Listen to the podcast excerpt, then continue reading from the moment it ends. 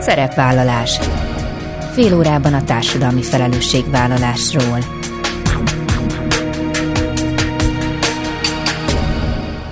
Jó napot kívánok! Bíró Bori köszönti Önöket. Adásainkban hétről hétre példákat hozunk arra, hogy egy-egy cég vagy intézmény, netán magánszemély, milyen formában, milyen eszközökkel járul hozzá anyagi gondok, társadalmi problémák orvoslásához, az életminőség javításához, a fenntartható fejlődéshez. Így módon is kifejezve, hogy felelősséget érez azért a környezetért, amelyben él és dolgozik. Ezúttal egy pillanatra még visszatekintünk 2023 év végére, és az Artemisszió Alapítvány szervezésében megvalósuló formabontások, helyi szintű együttműködések egy befogadóbb városért című konferencia tapasztalatairól beszélgetünk. Elsőként dr. Szántó Diáta szervezet elnökét kérdezem arról, hogy mitől befogadó egy város, és hogy milyen a hozzánk érkező bevándorlók jelenlegi helyzete. Őt Kis Gyura Eszter programvezető követi, aki a menekültek részvételével zajló úgynevezett részvételi akciókutatásuk eredményeiről mesél. Ezek a mai témáink, tartsanak velünk! Még tavaly év végén rendezték meg az Artemisszió Alapítvány szervezésében a formabontások helyi szintű együttműködések egy befogadóbb városért című konferenciát, a telefonnál pedig az alapítvány elnökét, dr. Szántódiát köszöntöm, jó napot kívánok! Jó napot kívánok, köszöntöm a hallgatókat is!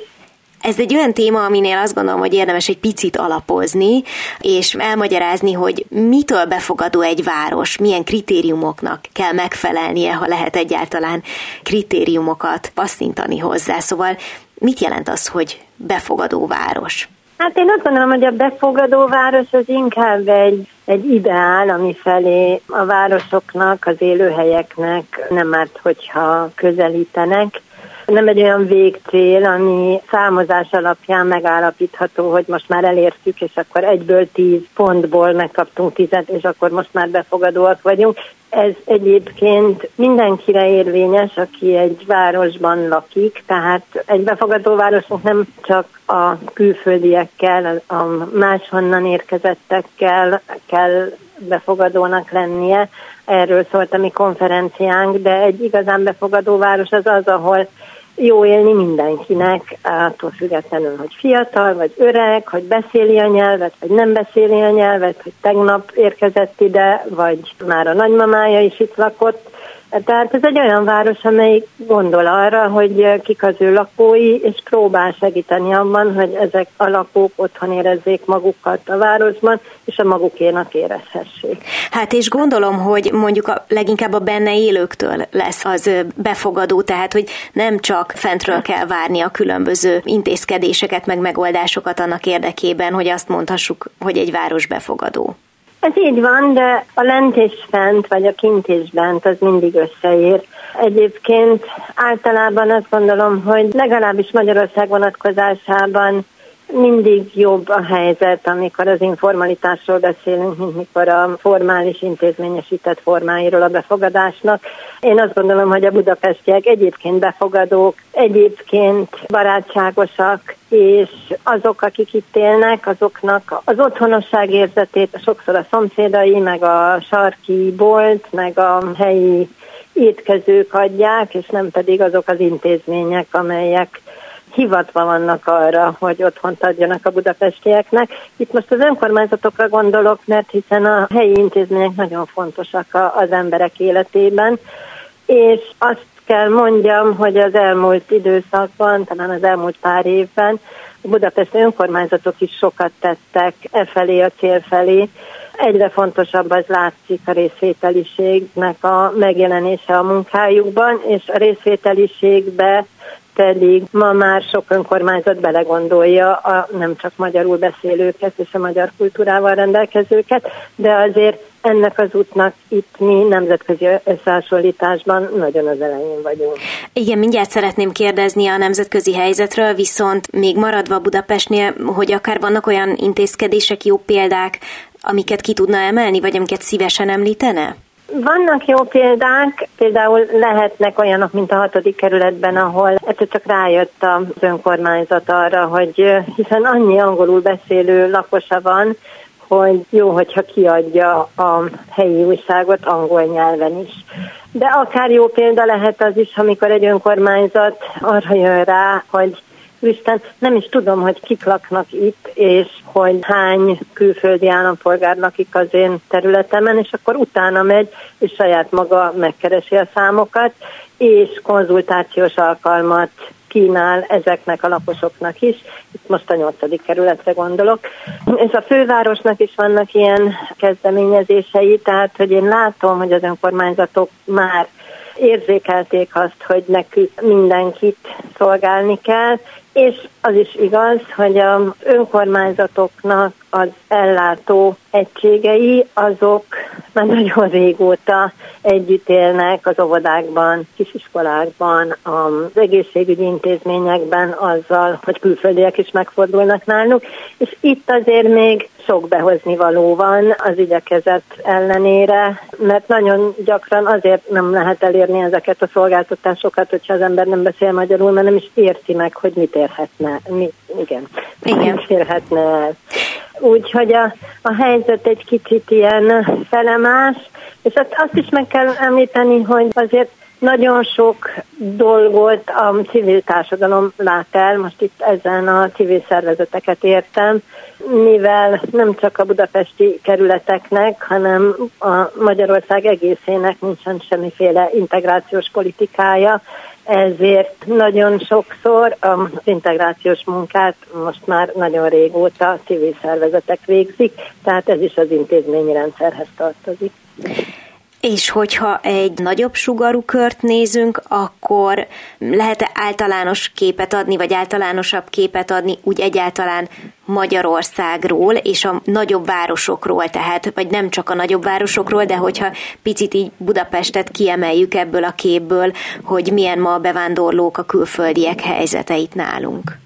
Ha nagyobb, nagyobb kört húzunk, akkor Budapest után természetesen látjuk a többi város, de látjuk a kisebb helységeket is, és ezt az egészet így együtt Magyarországnak hívjuk. És hát, hogyha ilyen magasra felrepülünk és lenézünk, akkor sajnos azok a kicsi próbálkozások, mondjuk egy kis helyi újságnak a megjelenése az elég keveset nyom alatban. Tehát az, hogy Magyarországon a bevándorlás, ezt ha finoman mondom, akkor nem egy privilegizált téma, vagy hogyha előkerül, akkor csak negatív konnotációban kerül elő. Miközben azért a valóság az, hogyha valaki kimegy az utcára, körülnéz, be, beül egy presszóba, bemegy a következő boltba, akkor azt fogja látni, hogy a bolt tulajdonos a török, a presszóban a kisasszony félig magyarul, félig oroszul szolgál ki, tehát senki számára nem meglepő az, hogy Budapest és néhány nagyvárosunk is egyre inkább sokszínű, és ezzel az emberek együtt élnek, sőt, egész jól el vannak vele, sőt, élvezik is ennek az előnyeit. Ekközben pedig azért az is az igazság, hogy ezt a sokféleséget sem kihasználni, sem segíteni, felülről semmilyen törvényi keret vagy, vagy intézményi rendszer nem teszi. Mondta korábban, hogy azért, ha nagy egészet nézzük, akkor még eléggé az út elején vagyunk, hogyha kitekintünk Európába, akkor lehet-e igazán jó példákat mondani annak tekintetében, hogy mondjuk melyek a leginkább befogadó városok? Ezért mondtam a, rögtön az interjú elején, hogy azt gondolom, hogy a befogadás az egyfajta cél, egy ideál, ami jobb, mint annak az ellenkezője, de nem, nem egy teljesíteni való kritérium, amit az ember kipipál. Minden országnak és minden városnak megvan a saját problémája, és hát azért ez nem is mindenhol könnyű, meg nem ugyanaz a, a bevándorlásnak a története sem, az emberek hozzáállása sem ugyanaz, de vannak olyan helyek a világban, ahol ez egy kicsit talán rugalmasabban és természetesebben megy, és ahol az intézményi rendszer is arra jött létre, hogy segítsen, és nem pedig arra, hogy akadályozom vagy büntessen. Nekem az egyik kedvenc példám egyébként Portugália, ahol nagyon régen és nagyon szervezetten történik egyfajta olyan intézményesülés, ami nem csak a bevándorlóknak, hanem mindenkinek jó ami azt jelenti, hogy nem kell 20 különböző helyre elmennie valakinek, hogyha ügyet akar intézni, hanem egy helyen megtalálja ezeket, és egy helyen el tudja intézni az ügyeit, úgy, hogy akár adott esetben egymás mellett vannak azok az ablakok, ahol ezeket intézni lehet. Hogyha hallgatók hallgatnak engem, akkor lehet, hogy rá is csapnak a homlokukra, hogy hát milyen érdekes, ez pont olyan, mint a mi kormányablakunk.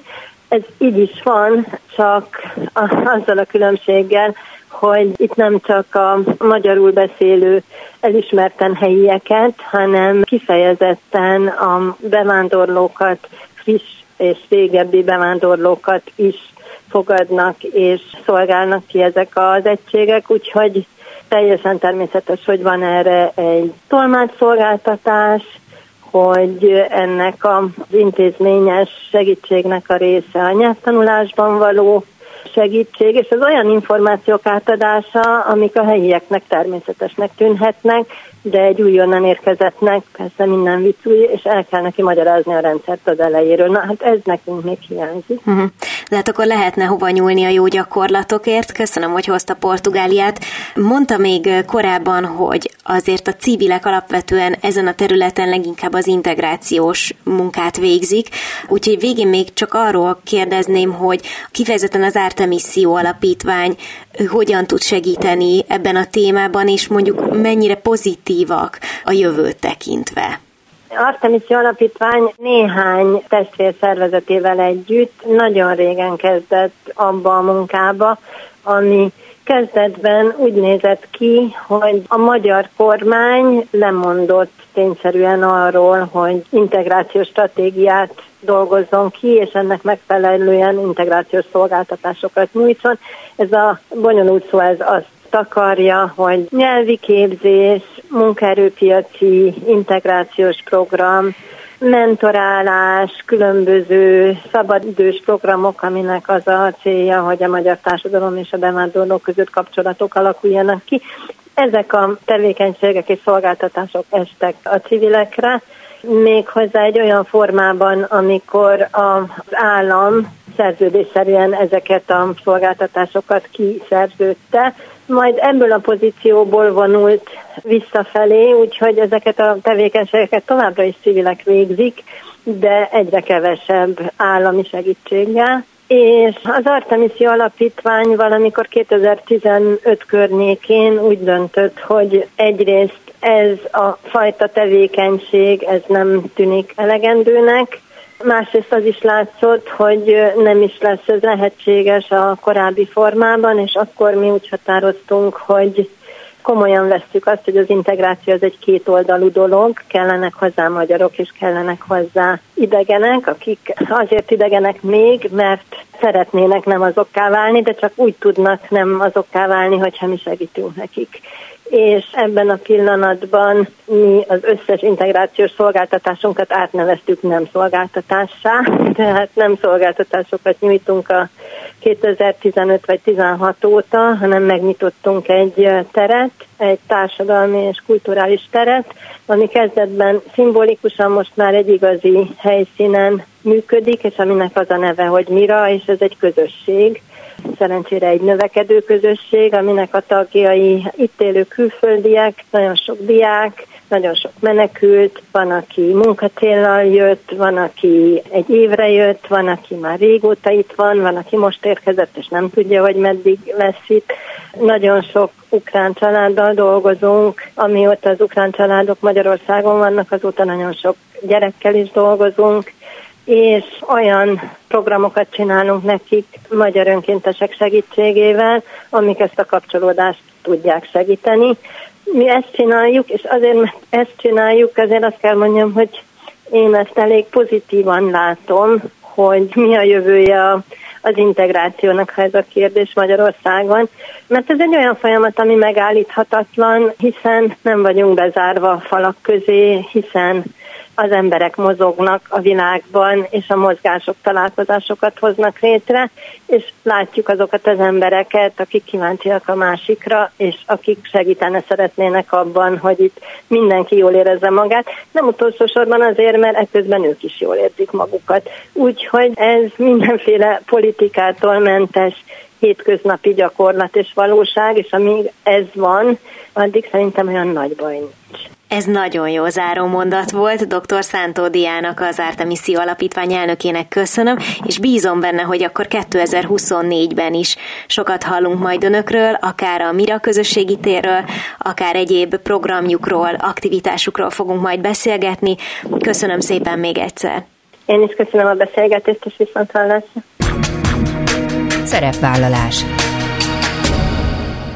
Továbbra is azzal a konferenciával foglalkozunk, amit még tavaly decemberben szervezett az Artemisszió Alapítvány, és a befogadóbb városokkal foglalkoztak ezen a rendezvényen, ahol bemutatták többek közt az részvételi akciókutatás eredményeit, úgyhogy én most ennek kapcsán kérdezem Kisgyura Esztert, az Artemisszió Alapítvány programvezetőjét. Jó napot kívánok!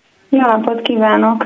Kezdjünk onnan, Eszter, hogy mire kérdezett rá ez a kutatás, és kiknek a körében vizsgálódtak? Tehát ezt a kutatást 12 itt élő külföldi csinálta, és úgy indult a kutatás, hogy nagyon tágan, tehát nem volt megadva, hogy milyen témába fognak kutatni, csak az, hogy ők milyen kihívásokkal szembesülnek itthon, és arra jutottak egy ilyen két hónap alatt, hogy azt szeretnék kutatni, hogy az információ hiány, főként, hogy nincs angolul elérhető információ, az hogyan érinti az ő integrációjukat, és ezt több területen kutatták, egyrésztről az egészségügy, az oktatás, a családi juttatások és a foglalkoztatás területén. Azért hívjuk ezt akciókutatásnak, mert hogy ők maguk készítették a kutatást, mert talán elsőre sokan azt gondolják, hogy kifejezetten mondjuk bevándorlók körében végezték ezt a kutatást, de akkor itt, ha jól értem, arról van szó, hogy ők maguk voltak azok, akik menedzselték az egészet. Így van, így van. Ezért hívják részvételinek egyébként, nem akciónak mert hogy a kutatók, ők maguk az érintett csoport, tehát nem egy külső kutató vizsgál egy problémát és vizsgál egy csoportot, hanem a kutatók azt vizsgálják, tehát a saját körükben vizsgálják a problémát, és akció pedig azért, mert hogy mivel ez egy kutatás, lényege, hogy tudást teremtsünk, és egyébként született is egy kiadvány, viszont ezen felül valamilyen akciót, valamilyen cselekvést is megvalósítanak, ami pedig ebben az esetben az lesz a végén. Ez egyébként egy egyéves folyamat volt, oda futott ki az egész, hogy egy weboldalt készítettek, aminek majd Navigate Hungary lesz a neve, ami az itt élő külföldieknek szól, hogy releváns információkat a főként közszolgáltatásokról, de mindennapi élet kapcsán is lefordítanak angolra, és összegyűjtik a, a linkeket, hogy hol lehet több információt találni. Hát akkor ez valóban sokkal több, mint egy átlagos kutatás, ahol mondjuk kijönnek megállapítások, de nem feltétlenül van folytatása, hanem itt konkrét eredmény is született egy weboldal formájában, ami egyébként aztán gondolom, hogy az a célja, hogy hosszú távon is információt adjon, megfrissüljön és segítse az ideérkező külföldieket. Így van, így van. Ez lenne a cél. És ugye még azért is mondjuk, hogy akció, mert hogy egyébként a konferencián is bemutatták, hogy ők milyen eredményekre jutottak, és ott voltak az önkormányzatokból döntéshozók és dolgozók, és hogy reméljük, hogy fognak arra építeni, amikor egy befogadó várost szeretnének csinálni, szóval fognak ezekre az eredményekre építeni.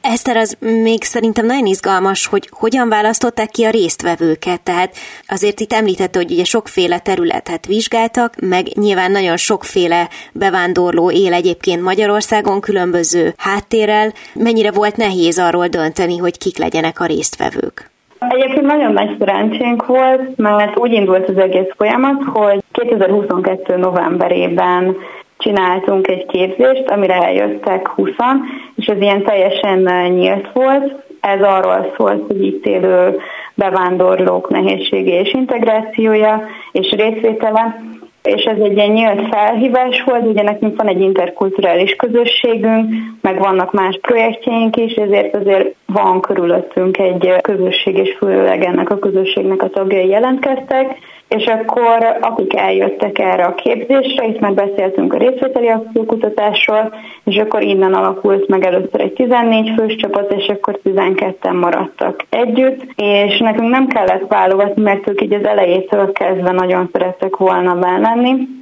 és vállalták akkor még azt, hogy majd hat hónapig ők kitartanak, és végig jönnek. Ebből a végén egy év lett, és minden szerdán 6-tól 8-ig találkoztunk, tehát tényleg nagyon elhivatottak voltak, és úgy alakult, hogy egy nagyon sokszínű csapat jött össze, mert hogy voltak, akik menekült háttérrel, voltak, akik családegyesítéssel vannak itt, voltak, akik diákok, és mondjuk mesteren vannak, voltak, akik dolgozni jöttek, és életkor tekintetében is teljesen különböző, mert 20 pár évestől egyéb egészen az 50 pár évesig volt mindenki. Ahogy a résztvevőknek a köre ezek szerint nagyon színes volt, úgy a, korábban említette, hogy a témák, amiket vizsgáltak, azok is viszonylag sokrétűek voltak az egészségügyre, meg az oktatásra emlékszem most hirtelen, hogy esetleg néhány ilyen fontosabb megállapítást, hogyha tudna említeni, ami végül kijött a kutatásból az egyes területekre vonatkozóan. Igazából mindegyik területre vonatkozóan az az általános megállapítás, hogy nagyon sokszor, persze nem minden esetben, de sokszor elérhetőek a szolgáltatások a külföldiek számára is, de ők egyszerűen nem tudnak róla. És egy nagyon jó példája ennek, mert az egészségügy és az ilyen családi juttatások az a két téma, ahol a legnagyobb az információhiány, és egy nagyon jó példája ennek a, a védőnő, ami ugye önkormányzati szinten volt kezelve, most már elvileg áttették, ezt is centralizálták, de hogy egyébként a védőnő az kötelező minden magyar állampolgár számára, viszont ugyanúgy elérhető lenne minden külföldi számára, és ez egy nagyon-nagyon hasznos plusz szolgáltatás, de ilyen más országokban nem létezik, tehát hogy így senki nem tud rákeresni szándékosan arra, hogy akkor hogyan is van itt a védőnői szolgáltatás, mert akkor biztos találna információt, de hogy egyszerűen nem is gondol arra, hogy ilyen létezik, és nem talál erről sehol angolul semmilyen információt.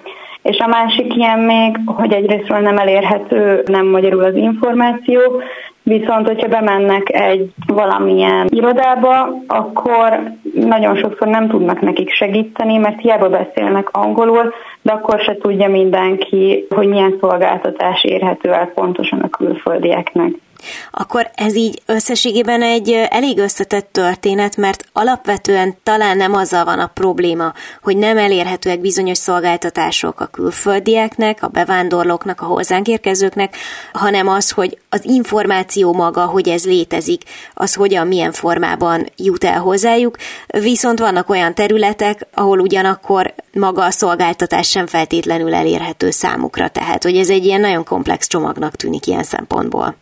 Így van, így van. És hogy nyilván ezt is részletezték ebben a kiadványban, hogy mikor van az, amikor tényleg nem elérhetőek a szolgáltatások.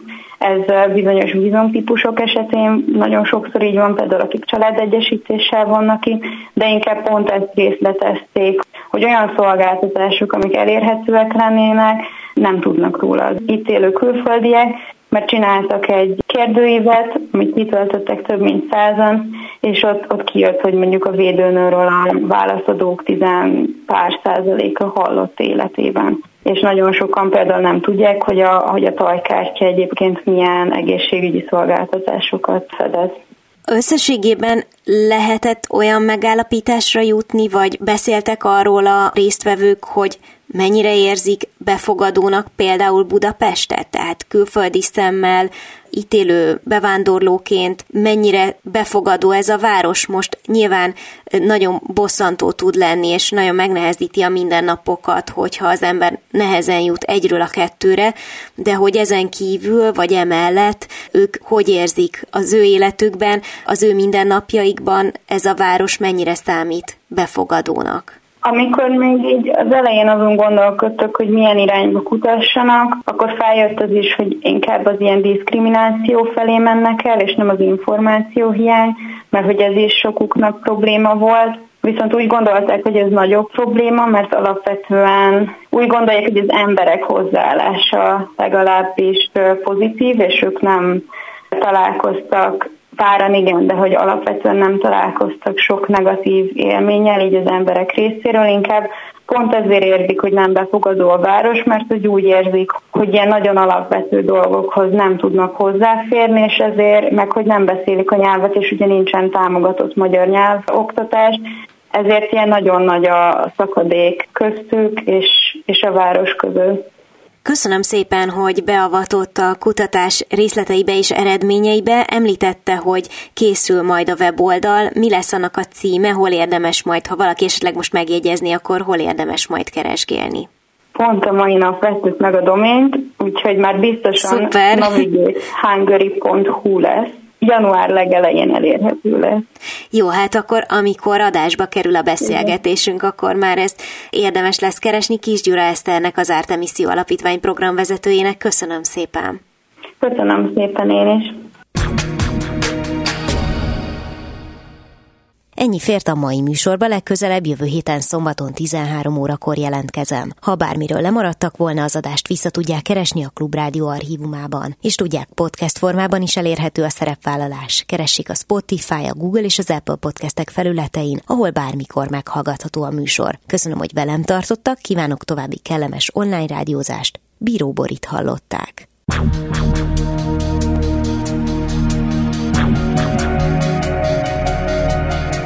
A Szerepvállalás című műsorunkat hallották.